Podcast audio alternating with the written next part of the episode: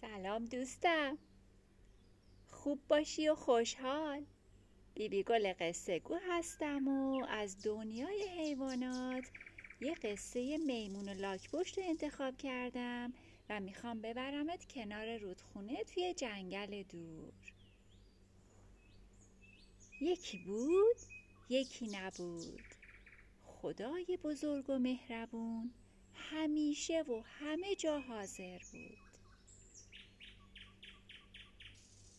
میمونی که نزدیک رودخونه عمیق زندگی می کرد تصمیم گرفت برای پیدا کردن غذا به اون طرف رودخونه بره. ولی بلد نبود شنا کنه. اصلا شنا کردن و بلد نبود. رودخونه هم عمیق بود و پر آب. همجور که فکر می‌کرد چیکار کنه لاک پشت بزرگی رو دید که رو آب داره شنا می‌کنه. یه فکری به ذهنش رسید. میمون قصه ما رفت کنار رودخونه و شروع کرد به تعریف کردن از لاک پشت. اون میگفتش که لاک پشت سریع ترین شناگریه که تا حالا به عمرش دیده.